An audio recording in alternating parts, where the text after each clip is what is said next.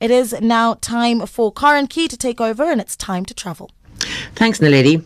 On the show tonight, we'll be chatting about Route 67 in Port Elizabeth, getting the latest on the upcoming Cape Town cycle tour, sailing in the Baltic with Keri Harvey, and finding out about the Impi Challenge. But right now, it's time for the news with Zodwa Makwena.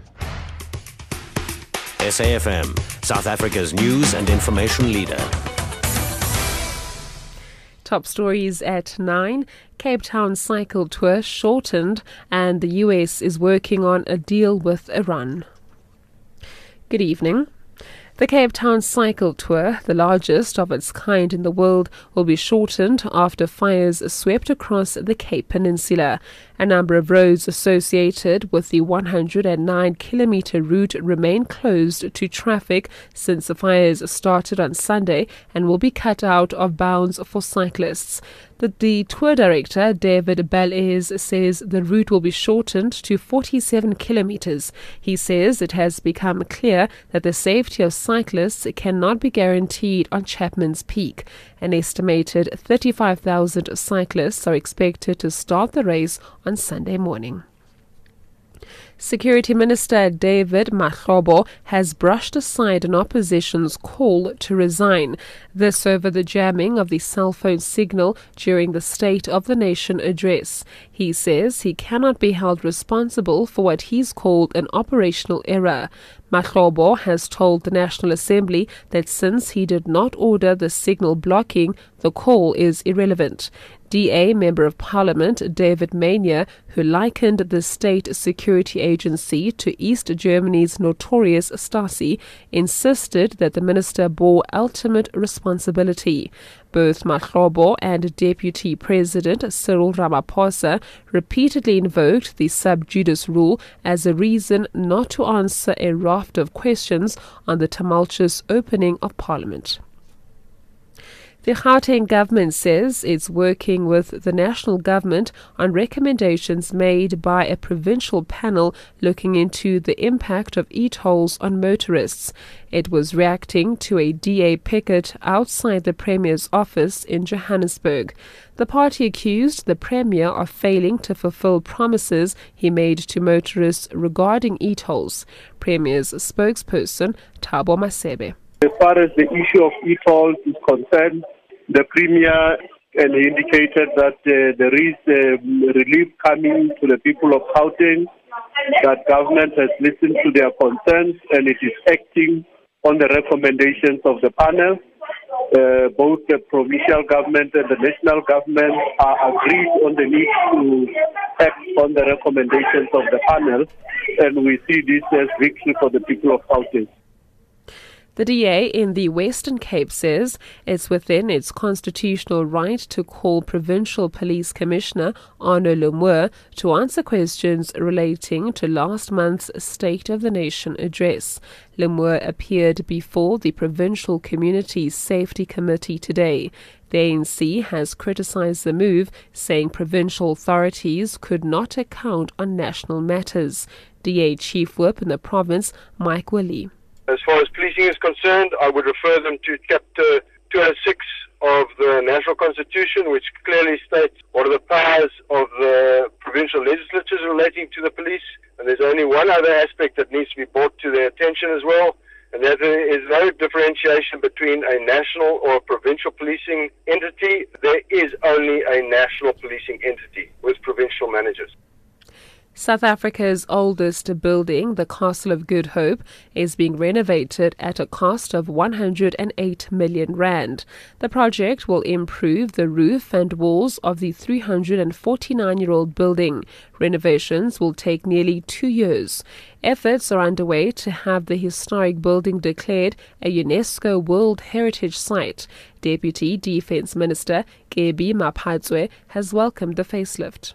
The plans that we have started now is to get a team of professors together working with the Castle Control Board and the Department of Defense and Military Veterans and make sure that we make the castle as it must look like Robben Island as a World Heritage Site. So there's a process that we have started with the CEO here U.S. Secretary of State John Kerry has been has given assurances regarding negotiations with Iran over its nuclear program.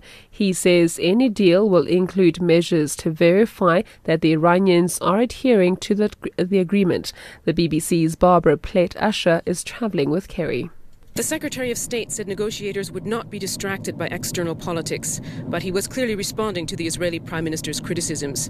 Mr. Kerry said any acceptable agreement would have to grant the intrusive inspections needed to confirm that Iran's nuclear program was peaceful, and it would have to be sustainable over time. We still don't know if Iran can agree to that kind of deal, he said, but we have to try.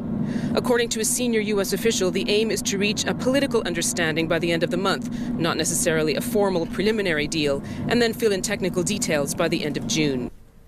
Recapping the top story at 9, the Cape Town Cycle Tour, the largest of its kind in the world, will be shortened after fires swept across the Cape Peninsula. For SAFM News, I'm Zodwa Mugwena. Time to travel with Karen Key. And a very good evening to you, and welcome to this week's edition of Time to Travel. On the show this evening, I'll be chatting with Lyn Heller, Operations Manager of Umzantsi Afrika Tours, about Route 67 in Port Elizabeth. And that's an exciting trail that combines the best elements, both historical and modern day, of the people and culture of the Eastern Cape. Travel writer Keri Harvey spent some time sailing through the Baltic Sea, and she'll be on the line to tell us all about that.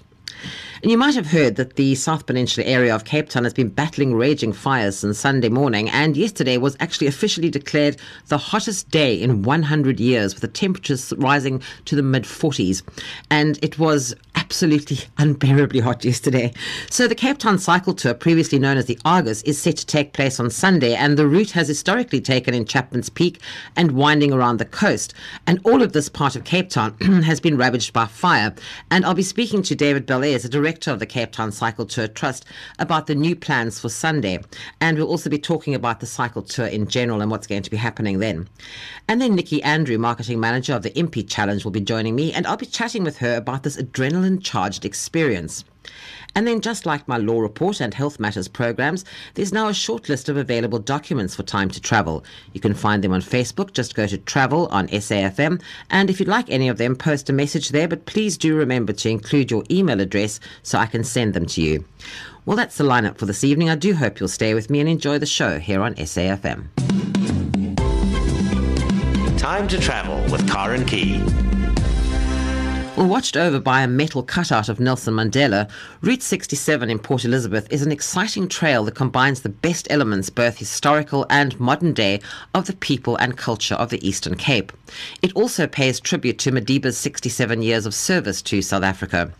Well, to tell us more, I'm joined now by Lyn Heller, Operations Manager of Umzantsi Afrika Tours. Lyn, good evening. Welcome to the show. Good evening, Karen. Well, reading through what is on offer on Route 67, I was surprised that not too many people seem to know about this. Yeah, it is a, a, reasonably, when I say new, it's not so new, but, um, you know, not everybody is uh, into the art. Um, but if you are, it is a brilliant walk. And what I do on my Art Route 67 is I do also include a bit of the um, early history of Port Elizabeth because there are also monuments and beautiful statues and that in the center of Port Elizabeth that also form part of that art. So I just, you know, combine it all. But it is a beautiful walk from the Campanile starting, you know, in Strand Street in Port Elizabeth and wending its way up onto the Donkin and into Central Bird Street, etc. Well, I was going to say, when you mentioned art, I was going to say, gosh, I've been looking through the program and there's a whole lot more than just the art. There's mm. so many things to see that I don't mm. think a lot of people are even aware of all these things. No, they aren't, eh? And that, I was. that is, it's, it's um, uh, I think we need to market it a bit more and, you know, um, sort of make people aware of what there is out there to see. And, and it's interesting know, the whole, they've, they've done a fantastic job of, um, with all these beautiful art pieces. Well, I mean, just one thing is, is start quite near the start because you can say that you can start your journey in the Donkin Reserve at Belmont Terrace, and there's the old lighthouse there, and mm. the terraced cottages, and mm. all sorts of old Victorian churches. Mm. So there's all of that, the architecture and the whole the architecture. Yeah, mm, the fabulous. architecture in Port Elizabeth is fantastic. We've got Mm. such a wide variety um, of architecture in Port Elizabeth, and, and and it is amazing, and it's a huge door card, you know, f- uh, for our visitors that come to Port Elizabeth. And the one thing I really didn't know was that you have the largest South African flag in the world. Yes, Where, Yes. where is that? yes, it is the largest. Where is And that? And that's on a it's on hilltop the somewhere. Donkin, It's on the Donkin, and our soldiers from the Prince Alfred Guard uh, in Central, um, they're about two blocks away, and they um, march through in the morning, and they hoist this flag, uh, obviously with the help of a um, mechanism. It's, it's all motorized. Um, and then at about three o'clock in the afternoon, they, they drop the flag again. Um, and sometimes when it's very windy, they have to drop it earlier because of the damage so to the flag. You know, it costs a fortune Sure. to repair, of course. I mentioned at the very beginning that there's a large metal cutout of Nelson Mandela. It, Mm. it's very symbolic, this piece of art. Tell me a little bit about that. Yes, it's it's a it's a lovely cutout. It's done with a laser cut, and it's uh, uh, Mandela standing, you know, with his arm raised, and of course with the children next to him, and it forms the voting uh, uh, line. So you've got Mandela standing, um, and you've got the children. He always has children with him with the doves of peace. And then this line uh, wends its way around the side of um, the walkway. And it's people of all walks of life.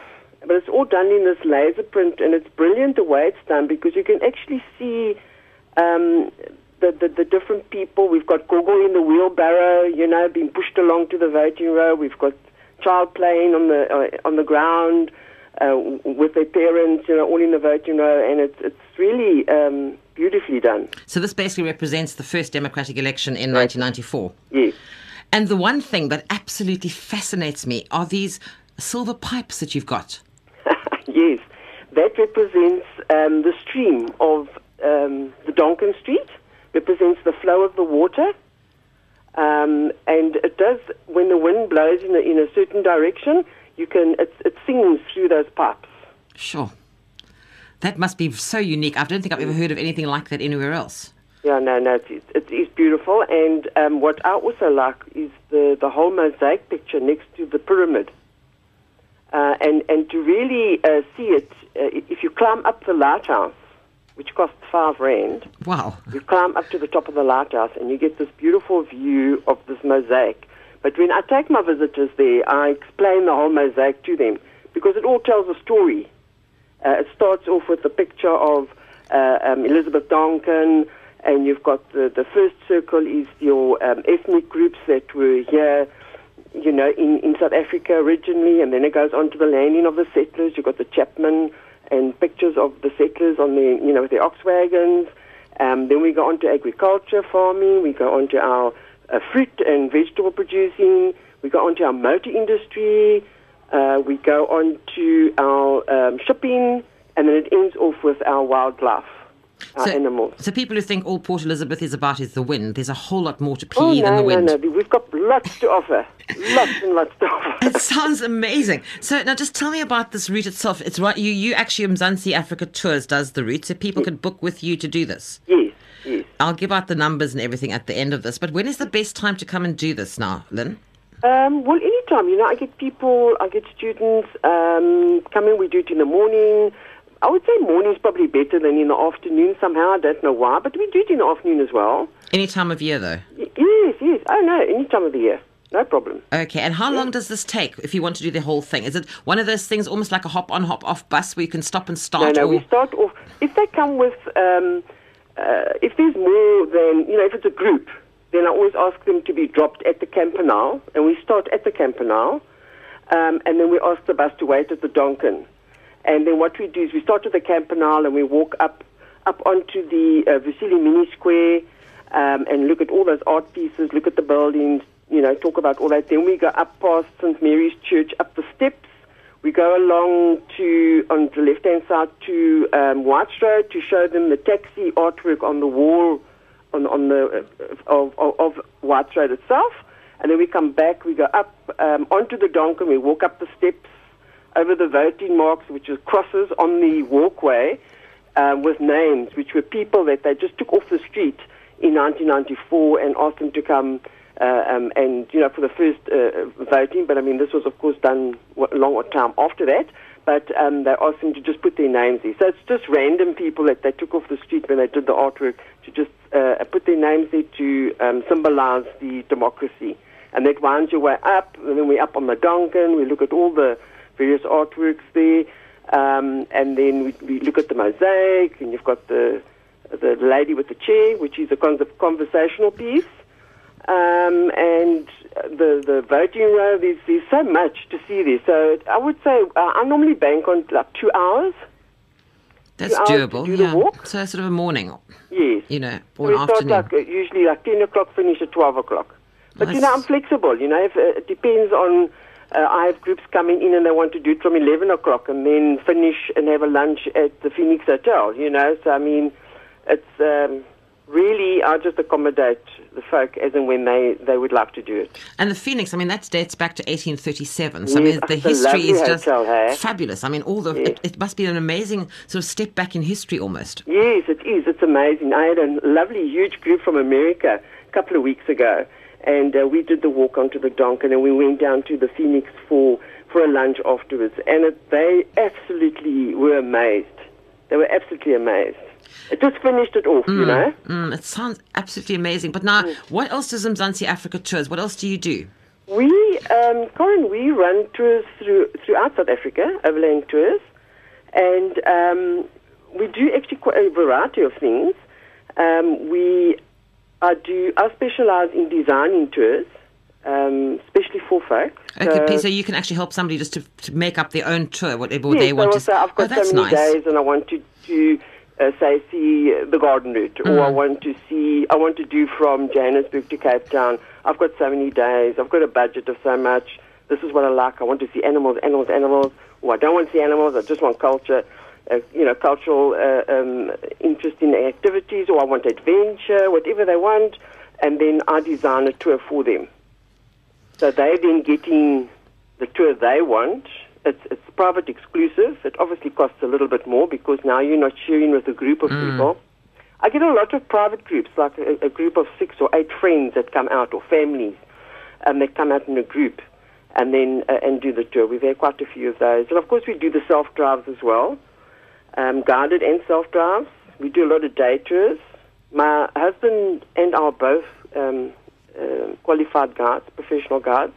My husband uh, is born in Linz, so he does a lot of the German and English tours, but he's a national Guard.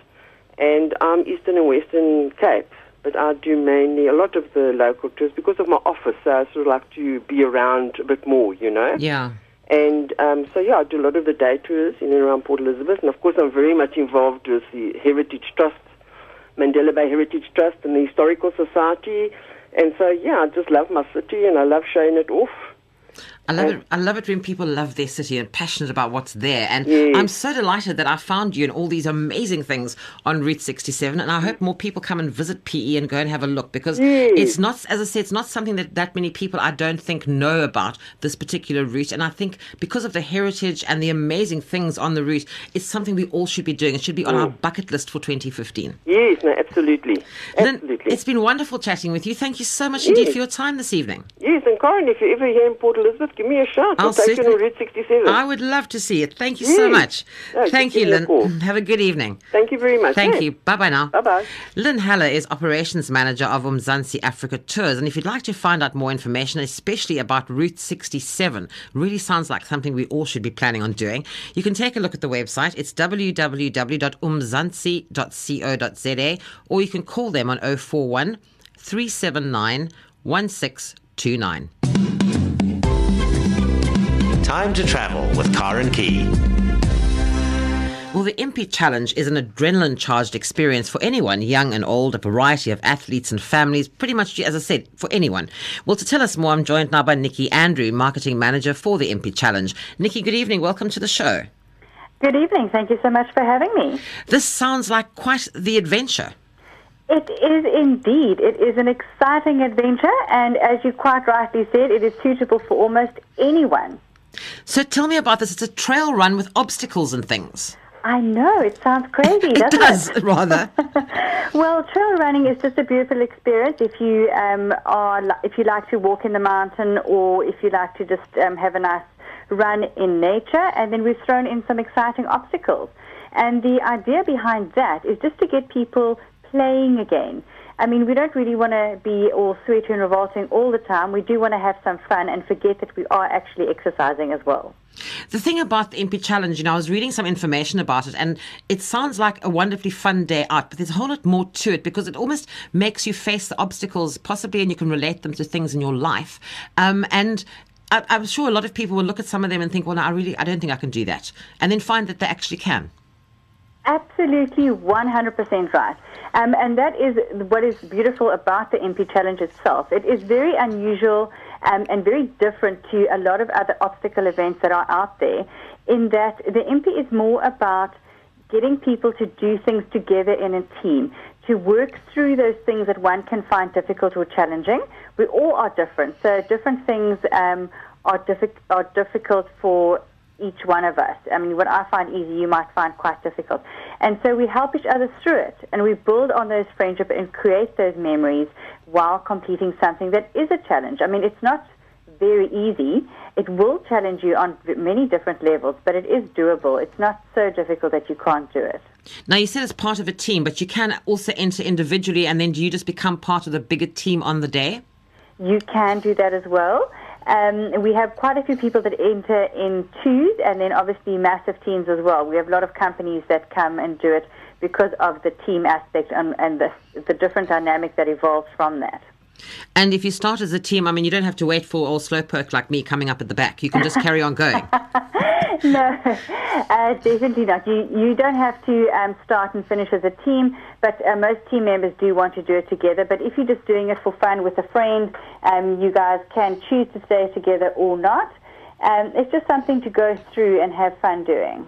So, when you talk about this being challenging and quite difficult in parts, Yes. is this suitable for families with children? I mean, could the children do this?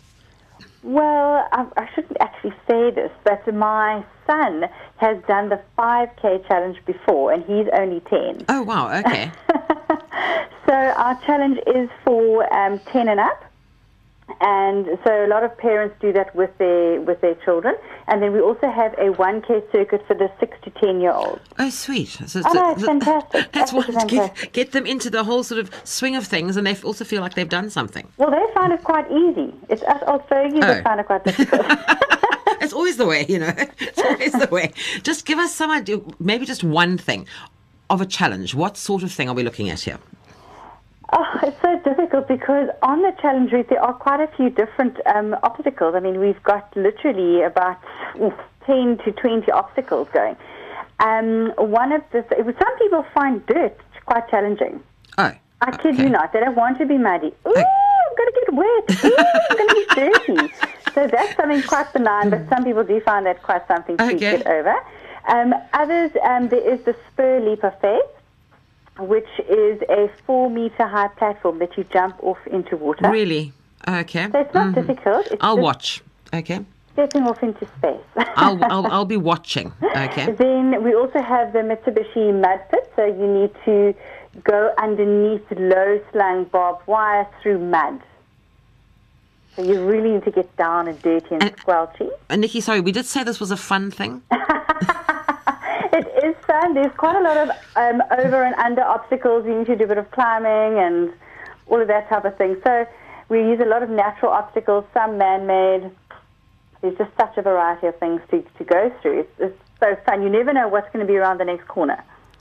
And as we, you know, how long does this take? I mean, if you're going to do the course, how long does the course take? Well, depending on the distance you choose, because we've got a 5k route, a 10k route, and then a 20k route. But I would say, um, sure, it's quite difficult. Depends how fit you are, really. Uh, okay, so I would take a day and a half. All right. No, definitely not. I mean, our elite athletes, they they do the 20k route, and that is really for the super fit. And they probably take about two and a half to three hours to do that 20k route. But for um, a normal challenge person that does 10K, it takes about three hours, and it's not three hours of running. I promise you. I was going to ask you, how fit do you actually have to be to do this? Well, we have a lot of run, walk for life people that also um, participate because it's quite an achievement to work up towards something. Um, so they generally walk and run, and they do the 5Ks in about two hours. Some just purely walk the route. So as long as you can do that safely, I would say you're fine. Now, when you do things like this, I mean, they- they're fabulous for corporate team building and that sort of thing. Is there a sense of competition in this at all? Sometimes we've had quite a few interdepartmental competitions going on with uh, the salespeople against the accounts department, for example. You can just imagine. So, but it's not so easy to see who will win because the accounts department are used to working together quite well, as opposed to the sales, which are trying to overachieve with their commissions. So- Yes, yeah. So it works out quite interestingly, I must say. and the interesting thing, I was actually having a look, is one of the things that you do is your social initiatives. Uh, you- You've got some amazing things that you're supporting. We support quite a few different things because we we have got such a cross section of society that participate. Um, one of the big projects that we do is called the Shoe Power Initiative, um, and that involves people who want to donate their used running shoes. We clean them up after the event, and then we pass them on to um, poorer communities. And the interesting thing is, and really heartwarming thing for us, is that some people, tho- those are the only shoes they ever receive. Wow. That's incredible. I mean, last year we managed to donate um, 1,300 pairs, which was really fantastic. And then um, we have the Woodside Special Care Centre, which is a centre for uh, mentally and physically challenged adults as opposed to children, um, which is quite quite tricky for the adults to get that funding. So we've chosen to support them. And then a new one for us is the Pebbles Project, which actually supports children from um, the farming community. And because our, both of our events in Johannesburg and Cape Town are in farm areas, um, that's really a project that's close to our heart as well. Is that the fetal alcohol syndrome project? Well, it's called the Pebbles Project. So it's, it's people, who, farm workers and their children, how to really empower them through education and health, um, uh, protecting the kids, um, nutrition. So it's quite it's a five pronged project. So it's quite quite comprehensive. We like that. You mentioned Johannesburg and Cape Town. Um, when, how often do you have these, and when is the next one? Well, we have four Impis per year, two in Gauteng and two in Cape Town. The first one is the 14th of March, which is next weekend, Saturday in Joburg. So we're really excited for that. And then the next one in Gauteng will be August. And then Cape Town will be 11th and 12th of April, and then again in October. So they have, people have lots of opportunities to go off and do these Absolutely, things. you can do it twice a year. Gosh, Uh, do you have a lot of people coming back? all the time. They absolutely love it. I mean, if you look on our Facebook page, you'll see we had uh, Yanes Vermering and Lunga Shabalala from the Man Cave. They competed in the Gauteng um, in September last year. They absolutely raved about it. They said, We've never done anything like this before. It's one of the most fun, exciting things we've ever done. There is nothing like this. So people just rave about it and they come back again and again, just bring more and more friends. So it's great. I suppose it's quite a nice thing to compete against your friends, you know. Oh, well, you don't really compete, but it is it is fun, and you end up laughing so much. Uh, that's what I find. You just laugh so much, you end up falling off half the things. How often have you done it? I've actually done all of them except the last three. Okay. Yeah, yeah, and I'm not I'm not super fit either. Okay, and you didn't mind a bit getting of a, like a runner for fitness. I'm and not. you, and you didn't mind getting all muddy and jumping into space. Oh, no, I loved it. It was so much fun because you just you just feel like you're playing. Oh gosh, that's too... as I said. I'm actually very good at um, watching. But watching is also great. We've got a spectator route, incidentally. It's about uh, six Oh, days long. And you can come and watch, and it's a lot of fun. We've got a festival area, so you can have some food, and yeah, great. Okay, because I, I like the watching thing. I'm actually I'm very good at I'm very good at that. I could get a gold medal for watching. Oh, fantastic. Yeah. Nikki, this sounds amazing. And if people are wanting to take part, is the next Johannesburg one is that full now or? No, we're still taking entries. We even take entries on the day. So how do people book if they want to come along? They can go to our website, uh, which is um, impichallenge.co.za, and there's a big fat green button on that page that says "Get your Impi ticket." So So it's pretty simple. Very simple. Okay, and then all the dates and everything else are all on there. So if people All want to book there. in advance, Yeah. and you said um, Johannesburg coming up next, and then Cape Town after that. Sorry, when was the Cape Town one now? Cape Town is 11th and 12th of April. Okay, so it's a few weeks still away. Yeah, yeah. Okay, so they've got time if they want to think about it and put a team together. But as you said, you can take two. I mean, two people can go, a couple can go and do this. Oh yeah, all the time. I mean, we've had one couple. They're so fantastic, and they dress up so beautifully as well. Every year, they've done every single Impi. It's incredible. Wow. I actually said to them last year, I have to give you free tickets because this is getting ridiculous. nice to see them enjoying it. They should just tell them to bring some more people with them next time. Oh, they just love it. They're so sweet together. I love them. That's amazing. Nikki, it's been wonderful chatting with you. And I hope people out there who didn't know about the Impi Challenge uh, now feel that they should go and do this because it sounds like a whole lot of fun. I think they should. I mean, many people are quite daunted by obstacle racing. It looks all hardcore and tattooed people. And Yes. The women have biceps and six packs and scary things. But the Impi is not quite so so hardcore. We have a, quite a few tough sections, but it's you, you can do it. Well, maybe that should be a bucket list thing to do this year. Definitely. Absolutely. And don't mind about the mud.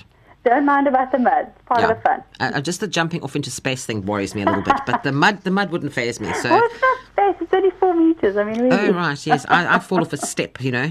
So it's maybe I'll think about that. But it sounds great, Nikki. Thank you so much for joining me and telling me all about that. It really was great. I was great, enjoyed that. Really, thank you very much. Oh, it's a pleasure. Thank you so much for having me. Only a pleasure, and enjoy the rest of your evening. Thank you so much. Thanks, Nikki. Bye bye. Bye. Nikki Andrew is marketing manager for the Impi Challenge, and for more information, as she said, you can take a look at the website. It's www.impi. That's I M P I impichallenge.co.za. Time to travel with Karen Key.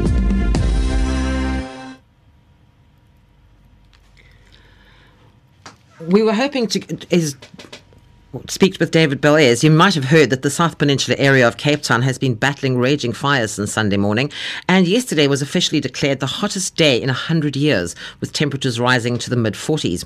Well, the Cape Town Cycle Tour, previously known as the Argus, is set to take place on Sunday, and the route has historically taken in Chapman's Peak and then wound around the coast, and all of this part of Cape Town has been ravaged by the fire. So there's quite a lot of changes coming for Sunday. I'm joined now by David Bellairs. He's a director of the Cape Town Cycle Tour Trust. David, good evening. Welcome to the show. Good evening. Great to be with you. Rather a sad day today, David. It is. It's it's been a tough week, um, not Yes. only for ourselves as the cycle tour, but for the residents of the Southern Peninsula. It's been it's been really difficult, and um, some tough decisions that we had to make. So, what actually is happening now on Sunday? It's normally the 109k. It's not that now anymore. Well, we've we've had to look at our route options, we've had to look at what's available to ourselves, uh, and then we've had to consider the safety of not only the cyclists but the residents of the Southern Peninsula in light of what's happening. And on the basis of that, we've decided rather than cancel the cycle tour, we are going to host uh, what we're calling a solidarity ride, Show You Care Solidarity Ride, uh, from Cape Town down the Blue Route uh, to the end of the M3, turn around back to Cape Town, and finishing outside the Cape Town Stadium, very close to the traditional finish, which will give the riders a 47 kilometre ride. So, unfortunately, they're not going to get all that beautiful scenery on Chapman's Peak and round sort of uh, down into the deep south, as we call it here. That's all Right. going to be. But, but that's it's too for people who don't understand why you've done it. Um, it's dangerous now. I mean, Chapman's Peak, for example, all the safety netting has, has been destroyed in the fire. Well, what what we know at the moment is that there are there. I mean, we talk about the beautiful scenery. Most of the beautiful scenery has been wiped out, Mm. other than the sea. Yes. Um, so Chapman's Peak has been destroyed. Uh, Ou Kaapse Weg which we were on earlier today, has been destroyed. Large swathes of the route that we would traditionally ride through is literally barren uh, moonscape. Um, and if we can't guarantee the safety of cyclists either on Ou Kaapse Weg which is our detour route, or Chapman's Peak, our traditional route, then we need to come up with an alternative solution. And this is the solution we believe will work. It doesn't place a burden on the folk living in the South Peninsula. It means that they can still get in and out and understand that there are still fires burning in Mm. certain parts of the peninsula. Well, that's the thing. I mean, I, I live quite close to where the fire's been going on, and we thought it was all dampened down a little bit yesterday afternoon, but by last night it had flared up again, and that was when a lot of, of damage was done last night. And this is the thing with the mountain fires, is that they come and go. You think you've just got it, and then suddenly something will flare. Well, it was, I mean, it was frightening. I woke up in the middle of last night with that wind blowing. Mm. And suddenly realized what had what had been a, a fire that was reasonably under control was now suddenly well out of control. And you know, it, it would be negligent of us to put that number of people i- into the deep south, understanding that it's not only the cyclists; there Yes. are residents who are affected. And all the emergency vehicles are still in the area too, so that's it. you know That's it's it. not it's not uh, great. The thing that worries me about this, though, David, is there's so many people come to Cape Town for this, and it's such a big event. Um, are you foreseeing possibly people saying, "Well, I'm not coming now; it's only 47"? Well, yes, there are possibly going to be people who opt not to come down. We hope that they embrace the spirit of what this is now, and that is a solidarity ride for the people that have been affected by the fires. Um, th- we had one of two options. Uh, either we cancelled or we put on something that would allow people to take to the streets in a show of solidarity. It's going to be a great day out of riding. You can now go out and do 50 kilometres of the M3 on closed roads and show that you actually are behind the, the folk that have been out there fighting the fires, the folk that have been affected by the fires. And, and we're hoping through the initiative to raise some additional monies for the uh, volunteer wildfire services and certainly SANParks who've, who've suffered heavily. Well, the volunteer wildfire services have been phenomenal throughout this horrific time. I mean, those guys have been out on the line literally almost 24 7. It's been quite phenomenal. Uh, it, it, it has been absolutely incredible. Uh, one cannot praise not only volunteer wildfire services, but all the other volunteers that have been up on the mountain, dedicating their time, uh, their energy, and themselves literally laying themselves on the line. It's been phenomenal. Now, what about the? There's normally a pro race, though. A professional race takes part as, as part of this. What happened to Well- that now? Well, that's now the next step. We've obviously our first concern is for the 35,000 riders that are participating. The the race is an element that takes place on the front with a couple of hundred riders. Uh, we are hoping that they will embrace this in as much as the the recreational riders will at the back. We are going to offer them the race on the front. We will be broadcasting that live, and we certainly hope that they'll come out and support it. Um, and uh, we'll be in touch with some of those teams tomorrow and some of the riders. We I know we've got Mark Cavendish who has landed in South Africa, Oh, wow, okay. and uh, we're hoping that, that he will participate. Um, but again, these are things that are unfolding literally as we speak. And what happens to the start time? Is that the same? Is it going to be a bit later? What's happening with that? Anything changing in that regard? No, no, we'll keep the start times. The logistics around rolling 35,000 people off the start uh, are significant. So we're keeping that exactly as planned. Uh, people will start at 6.15, or the, the elites will start at 6.15, and we'll roll that out until 10 o'clock. Uh, the only difference is, is that the, the, the leaders, the winners, will probably come in in a time of just under an hour, um, which means they'll be sitting having coffee at the finish line while there's still another three hours of us waiting to start down on the foreshore. This would be quite off-putting, you know. I think, gosh, you've already done this. I haven't even left yet. well, in the old days, when, when the detour route was 114k. yes. um, there was still, by the time the winner came in, there was still another hour of people waiting to start to 114 k's. So yes, it's going to be significantly different. Um, this, these are these are unusual circumstances. We are. This is it's a tragic situation. We're having to try and adapt this in, in the best interests of all. This isn't only about the bike race. This is about it, it is about the people of the Western Cape. And let's understand that there are huge segments of the community in the deep south that get out and support this event. Hmm. I, I'm not sure that it would be the right thing to do to be uh, charging into their backyards uh, right in the middle of a, of a crisis, the likes of which has been unfolding. Have, was there ever the thought of possibly just cancelling the whole thing? There was. Uh, that was certainly one of the options on the table. Um, understanding that there are thousands of people that have travelled from across the world, 4,000 international participants, 7,000 people that are coming down from Johannesburg. Uh, we believe that maybe the opportunity was to afford them this ride, which we're giving them, which is down the M3. Uh, if you choose to ride fast, you choose to ride fast. But we're hoping that cyclists will embrace it in the spirit in which it's intended. That's to show, as I say, solidarity with the folk of the Southern Peninsula who have suffered so so terribly over the last couple of weeks. Well, I have to say, I was just saying to somebody before I came on air this evening that just watching my neighbours in the area, because we were right there, uh, restored my faith in, in humanity this week because what people were doing was just, it blew me away. And I honestly believe that come Sunday, this solidarity ride will be embraced by all who take part because, I mean, the spirit of people this week has just been amazing.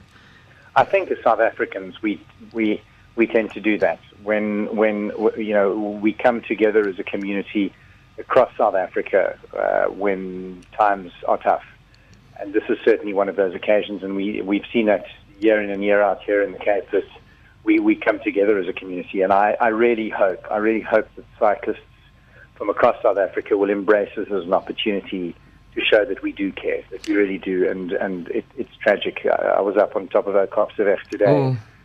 It really is just absolutely shocking uh, to see what's happened. I, I'm dreading getting on to Chapman's Peak to see how badly how badly burnt that is. Well, I'm dreading going home this evening because last night when I came to work, it was just a faintly something, a little bit of smoke. And then when I went home, it was the, the mountain was burning. And I just thought, oh, you know, and I'm sort of came in this evening and it looked quite clear.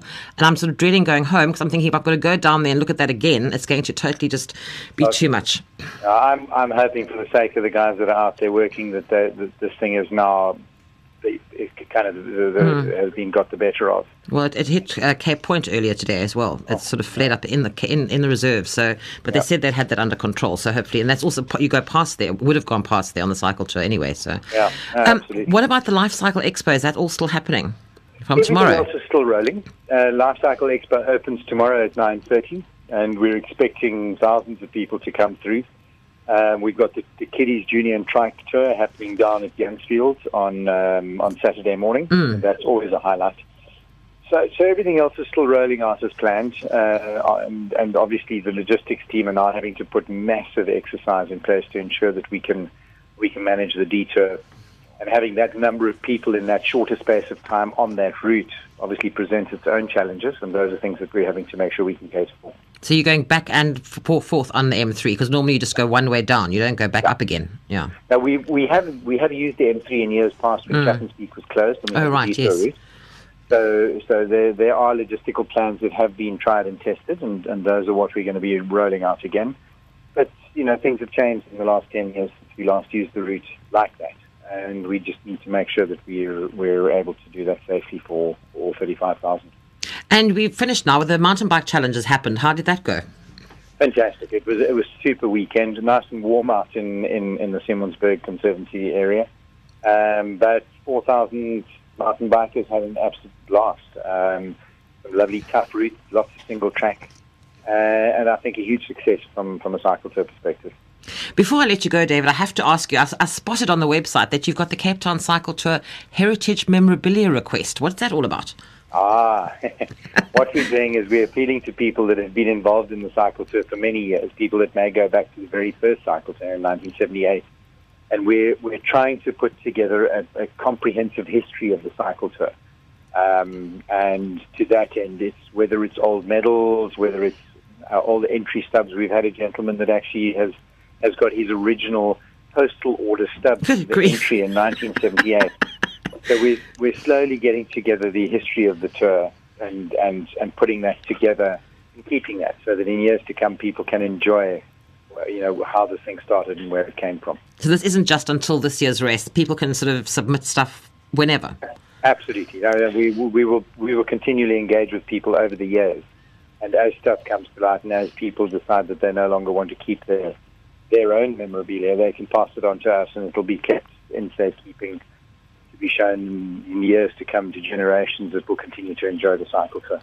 I actually heard somebody on the radio the other day talking. I think this gentleman he'd written every single Argus. Well, it was the Argus. It's now the Cape Town Cycle Tour from the beginning, and he was, I think, hitting eighty. And he said he's not stopping anytime soon. And then he said, I thought this was hysterical. He said when he dies, he wants his he wants to be cremated, and he wants his ashes to be put in the tire of his friend's bicycle, so he can still be he can still, in his words, ride the Argus.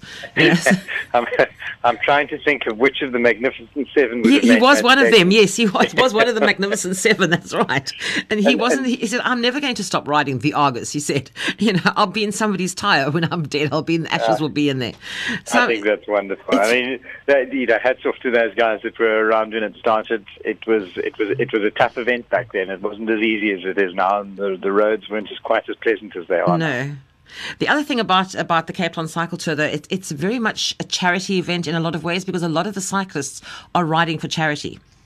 Well, it's it, it's a charity event in every In every sense, yes. possible Mm. aspect, in that that all the money that are raised as profits from the cycle tour are plowed back into cycling developments and, and charitable undertakings, and then add to that the 120 odd charities that have bought entries for which people have paid uh, over and above the normal price to raise money for whatever cause it happens to be. So whether it's cancer, whether it's uh, eye trans, um, um, uh, cataract operations, whether it's cleft palates, there are a variety of charities that will be raising money for their causes over this weekend, and, and that's huge. I mean, we estimate that in the order of 30 to 40 million rand will be raised outside Sure. of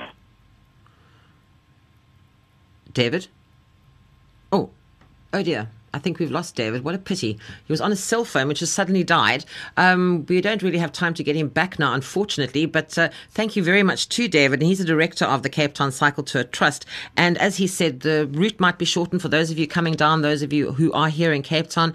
The Cape Town Cycle Tour is going ahead. It's a much shortened route this year. But as I'm sure you understand from listening to that, that uh, there was just no way that they could go on, on the planned route because Chapman's Peak, Silver Silvermine, Ou Kaapse Weg, it's it's literally it's gone. There's just nothing there. It's it's burnt beyond recognition. There's and it's and it's dangerous just to add to it as well. So if you're in Cape Town, please go out and support the cyclists. It's going to be a solidarity ride. It's not going to be a race this time. It's going to be all being together. It's- sort of in it together. That's what it is. And supporting the good work that's been done by the volunteer wildfire services. They have been this week, I can tell you, absolutely phenomenal. So if you're out in Cape Town, please go along the M3. It's all along the Blue Route from Cape Town all the way down to Tokai, and then they turn around and they come back. But go out there and support them. They're out there. They're cycling for a good cause and for a good reason. And it's uh, it's one of those very good spirited things to go and do. So if you have time, go out there and support them. And if you want more information, you can take a look at the website. It's cycletour.co.za. And if you're one of those lucky riders who's got lots of old memorabilia hanging around, they'd love to hear from you. And you can email them on heritage at cycletour.co.za. Tell them what you've got. I'm sure they'd love to hear from you and also love to find out if you're willing to part with some of that that they can put on display. They're wanting to display all of that at the registration um, this year if you have some. But then obviously, if not in time for this year's one, they'll put it up for next year. So get in touch with them on heritage at cycletour.co.za. Time to travel with Karen Key.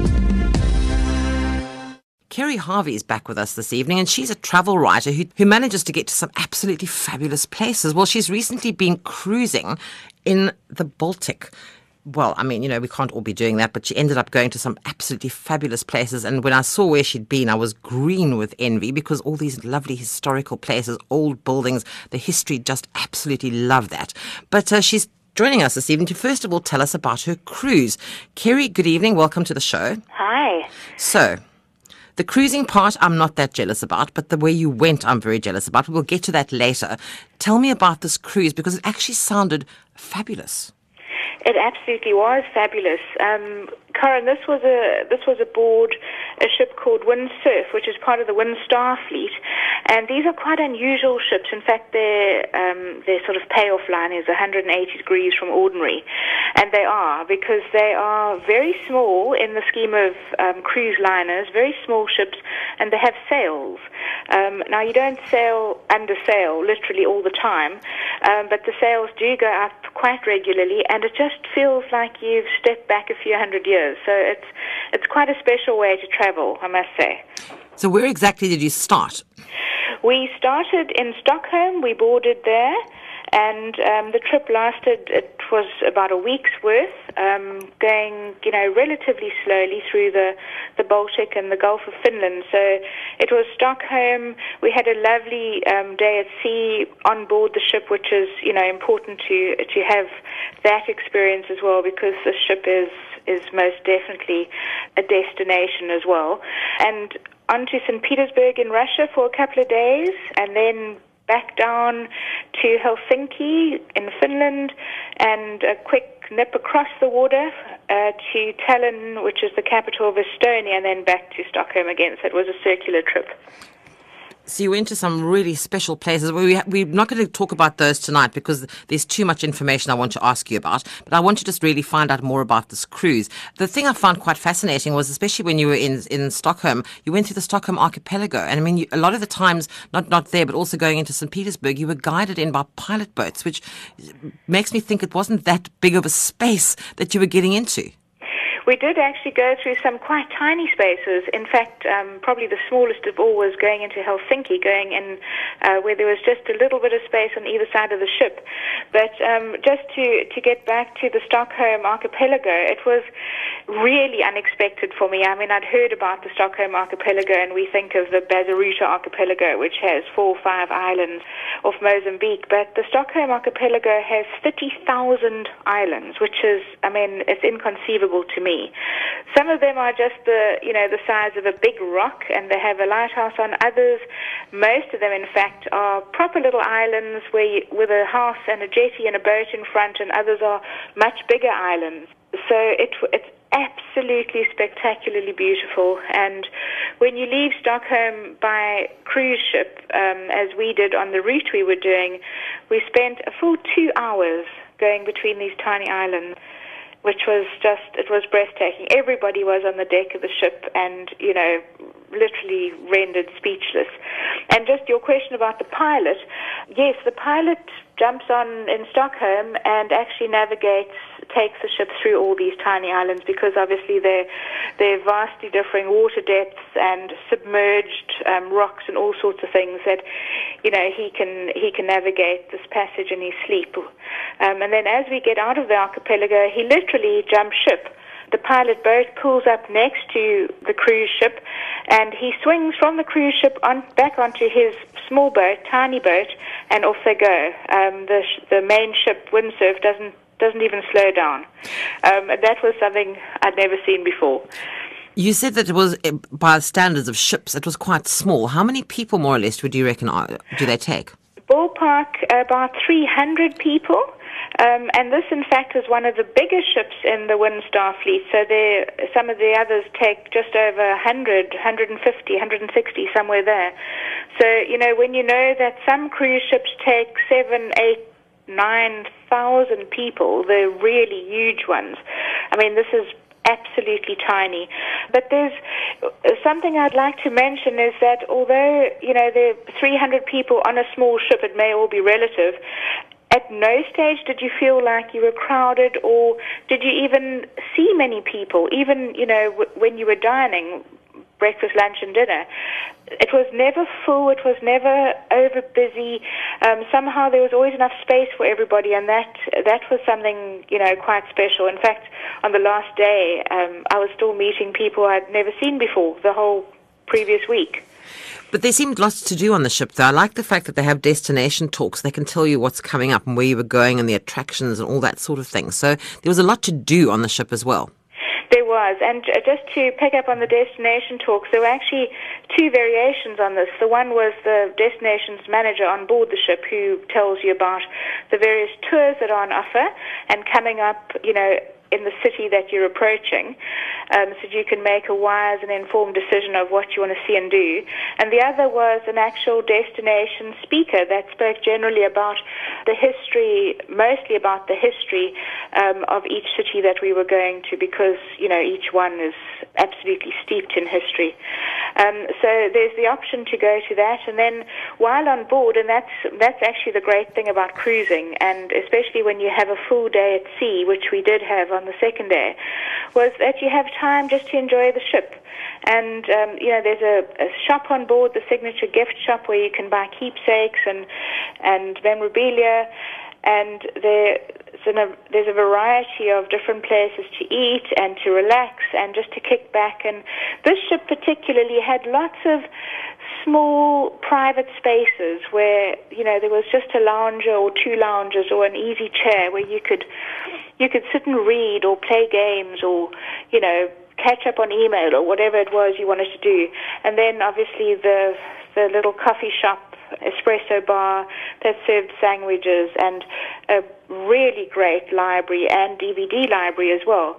So this ship particularly encouraged conversation and relaxation. It wasn't. It's not frenetic on board. I mean, there there is a casino as well if you want to if you want to do that. But it just has a really really relaxing atmosphere, which I found thoroughly enjoyable. And relaxing, is there a spa on board, spa and fitness centre at all? There is that as well. So yes, um, you know your your day at sea, or if you choose not to jump off on whichever city you're in, um, there are those options as well. Absolutely, yes. What I liked, you were telling me about dinner, um, open air restaurant called Candles Restaurant. I, I rather like that sort of eating on the deck.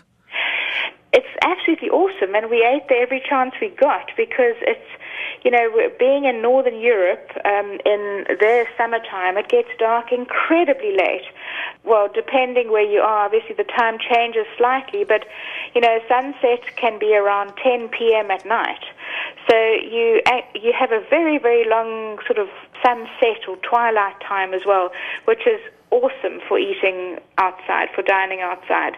And um, this ca- Candles restaurant was at the back of the ship, which means that it's also very sheltered. So hardly a breeze, even though the ship was going full steam. So that was that was definitely the choice place. And meals on board was it sort of connected to where you were? I mean, did you have sort of food relevant to, for example, for Stockholm or St. Petersburg or going off to the Arctic? Was there any sort of change in the menu depending on your destination? There wasn't. The menus the menus did stay the same, except for um, there was they had a barbecue um, event on board, which was food from all around the world, really, that they were serving as accompaniments to, to the barbecue. But for the restaurants, they th- their menus stayed standard throughout the cruise. But there were you know there are quite a few to choose from, so you definitely never get bored. Um, there were at least four or five dining options for you every night. And what about sort of uh, being on the ship now? Give us some tips on sort of travel tips. Do we need visas? What what do we need if we want to do the same cruise? If you're on a South African passport, you do need visas for for everywhere. But um, on this this particular routing, um, a Schengen visa um, covers South African passport holders for Sweden, Denmark, and Finland. Um, sorry, and Estonia rather. And you do need a separate Russian visa if you want to be free to walk around and do as you please in Russia. Um, otherwise, if you don't have a Russian visa, you are allowed off the ship if you book on a Windstar cruise, a tour, a land tour through the ship company. Um, that's the only way you're allowed off, and they are the Russian authorities are very strict and stringent, and they have a customs office right at the ship. So it's advisable to have a to have a Russian visa so that you can be flexible and free to do as you please, tours or not. Oh, I tell you that that is my destination of choice. My bucket list destination is to go off to St. Petersburg and Moscow, and and I know specifically wanted to go to the Hermitage Museum, which was the Winter Palace of the Tsar back in the day. But I know that if you just wander and pitch up there on your own, you could stand in the queue for the entire day. So for those listening, if ever you go there, you can apparently book online. So I, I suggest you do that before you leave, or join one of these shore excursions if you're going to be cruising, because I'm sure they will have made some sort of arrangement that you won't have to stand in the queue. How often do they do this particular route, Keri? They do it um, during the summer months. It's a circular trip, so that so they pretty much dock in Stockholm, um, stay for a day. The ship gets cleaned and, and prepared um, for the next group boarding, and off they go again. So, you know, the, all the all the big and um, astute cruise lines all choose the best weather as a priority for where they where their destinations are. So this, I understand, is is definitely midsummer, um, because of course these places get really really cold the rest of the year. I'm sure they do. So, Keri, what else did you do while you were on board there? It sounds like, first of all, you had a relaxing time, but what else did you do on there? Um, Karen, something that I that I really enjoyed um, is that Windstar has an open bridge policy. So the bridge door is literally open um, all the time, unless, of course, you're going into port or, or out of port where the you know the captain needs to navigate. But uh, you can step inside and talk to the captain and see what they're doing at any time, which was really really interesting as well. And and the captain on our particular cruise was extremely friendly and knowledgeable and informative. So it's something that you can't do on on many, if not most, cruise cruise lines. So that that I thought was something definitely to do if you if you cruise Windstar. Gosh, it's sounds that I've never heard of that before. That's rather fun, actually. It is. I mean, we used to be able to go into cockpits of planes. We can't do that anymore. So this is rather nice. We can go onto the bridge on a ship. Absolutely, yeah. That's rather fun. But now, Keri, as we said, you went to Stockholm, St. Petersburg, and also ended up in the Arctic Circle at one point. But could we chat about those destinations? I'm sure there's loads to talk about. So could we chat about those on a separate occasion? I'd love to. Thank you. Well, great. Well, thanks for joining us this evening, and um, we'll chat again soon. Great pleasure. Thanks, Karen. I was chatting there with Keri Harvey. She's a travel writer, and you can follow her comings and goings and all her doings all over the world. You can have a look at her website. It's keri-harvey.com, and Kerry is K-E-R-I hyphen Harvey Com. And if you'd like to find out more information on cruising on this particular route that we were talking about on the Windstar, as well as many other cruise options, you can have a look at the website. It's cruises.co.za, or you can call them here in South Africa on 011 807 0807 011 807 0807. And that's it for Time to Travel for this week. I'm Karen Key. Thanks for joining me this evening. And a reminder if you need any information, you can contact me on email, which is travel at safm.co.za, or look at the Facebook page, Travel on SAFM. I'll be back again on Monday evening with the Law Report. It's attorney Nicolene Schoeman-Louw who'll be here, and we'll be doing our monthly law clinic. So join me then. Well, it's time now for some nighttime music with Stephen.